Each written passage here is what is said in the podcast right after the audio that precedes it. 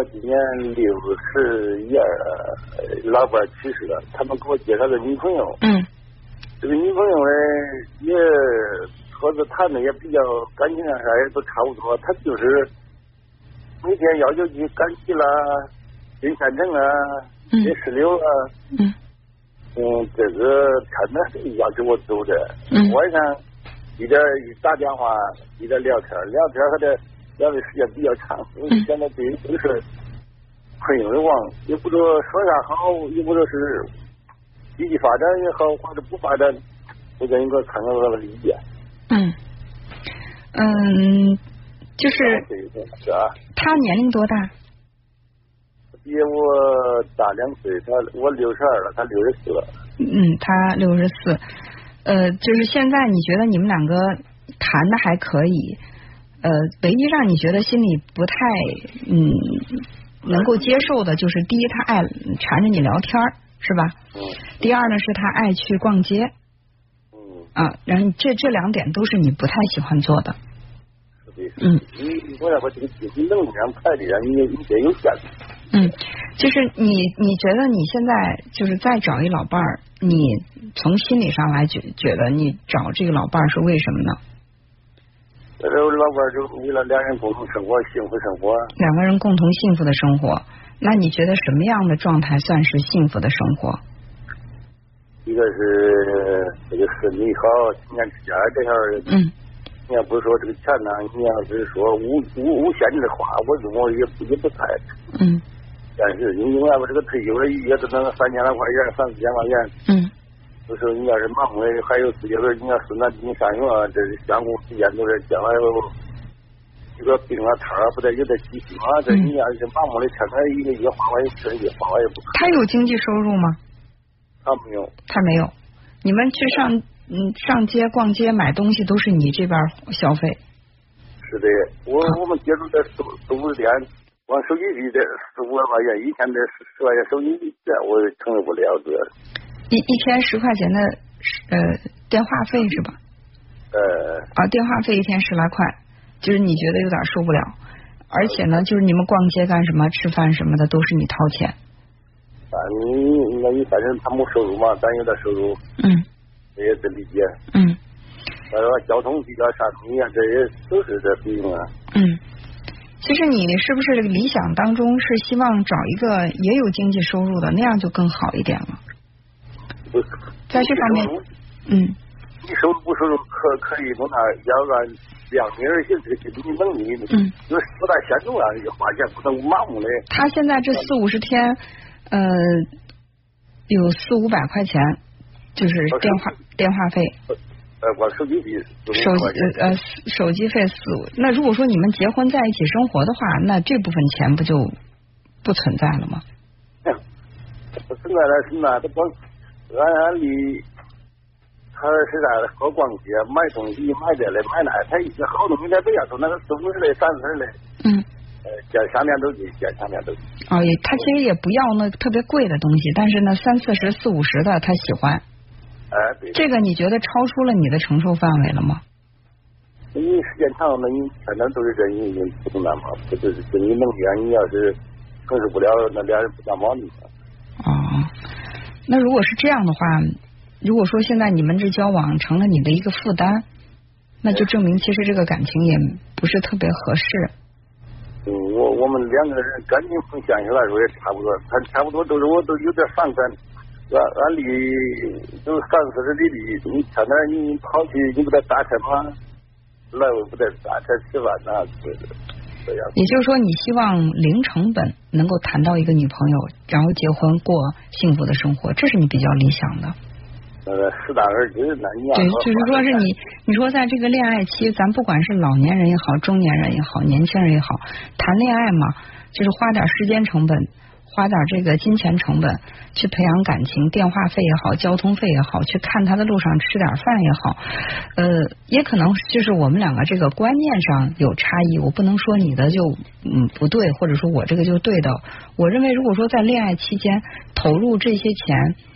嗯，我在我的观念当中，我觉得是值得的，因为你让一段感情稳定下来，你不去看他，你不跟他通电话，你也不跟他沟通，那怎么知道合适不合适呢？问题是呢，他俺俺经常也在面面谈过，嗯经常面，嗯他关键叫他一个跟着的，跟着了以后，因为老了也主要是人也不是这回事儿，嗯嗯嗯，所以。对，就是你们两个人对这个感情的期待不一样。对对对，对你期待的是，行了，咱们就好好的以最低的成本过日子。他呢是好像不管就是年龄大小吧，还有点这种浪漫，追求这个培养感情，希望你跟他多聊聊天，打打电话，希望你多去看望看望他，两个人逛逛街，有点属于这个，哪怕是中老年人，也有点属于自己的情调和浪漫。就是一个是浪漫主义者，一个是现实主义者，这个不存在好与坏，只是存在合适不合适。从现在来看，就是你们两个可能对生活、对感情的追求目标不太一致。那这样的话，时间长了难免会有矛盾的。嗯我都是现现在有这个顾虑。有这个顾虑，那就呃不要让自己这个顾虑放在心里面那么别扭。我因为啥吧，我给你打过几次电话，因现在我老伴有病病有病了，我给你打过，你给我给我解决实验问题，给我做做工作。嗯嗯嗯呃，还有一次我他妈因为经济呃给他们有点经济纠纷，我也咨询过你意见，我嗯嗯嗯对，对于这个这个问题呢，这个感情问题，我认为不管是哪个年龄阶段，嗯，它都是相通的。就是两个人在一起生活，第一呢是大致相同的一个生活习惯，有生活习惯不一样，也容易引起矛盾。有一个特别爱卫生，有一个特别邋遢，这不行，是吧？有一个生活作息非常规律，另外一个特别不规律，这也不好在一块儿生活。就是这个大致相同的生活这个习惯，这是一条。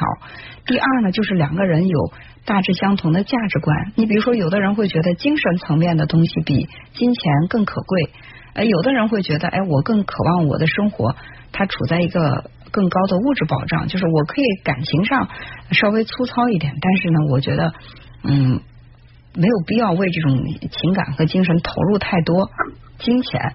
那还有呢，就是说两个人要有一个共同的责任和目标，就是我们在一起未来的生活目标是什么？有了这三点支撑，这个感情它能才能够稳定发展。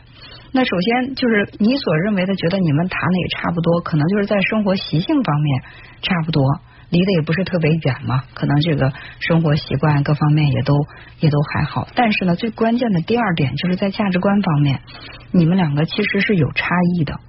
但是这种差异它不存在什么对错和好坏，就是你觉得那既然两个人年龄也差不多，那就咱们就尽量节约，好好的把这个钱攒着，为以后留个保障，对吧？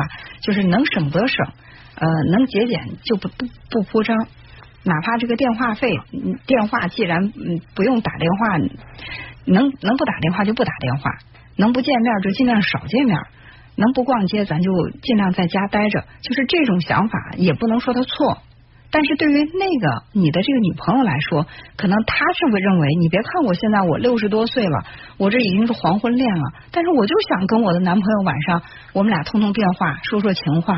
我就是想让他多来看看我，让周围的人知道，哎，你看我虽然年龄大，我谈男朋友他很在乎呀，他会很很想我，他会经常来看我。没事，我们两个上街找点浪漫的感觉。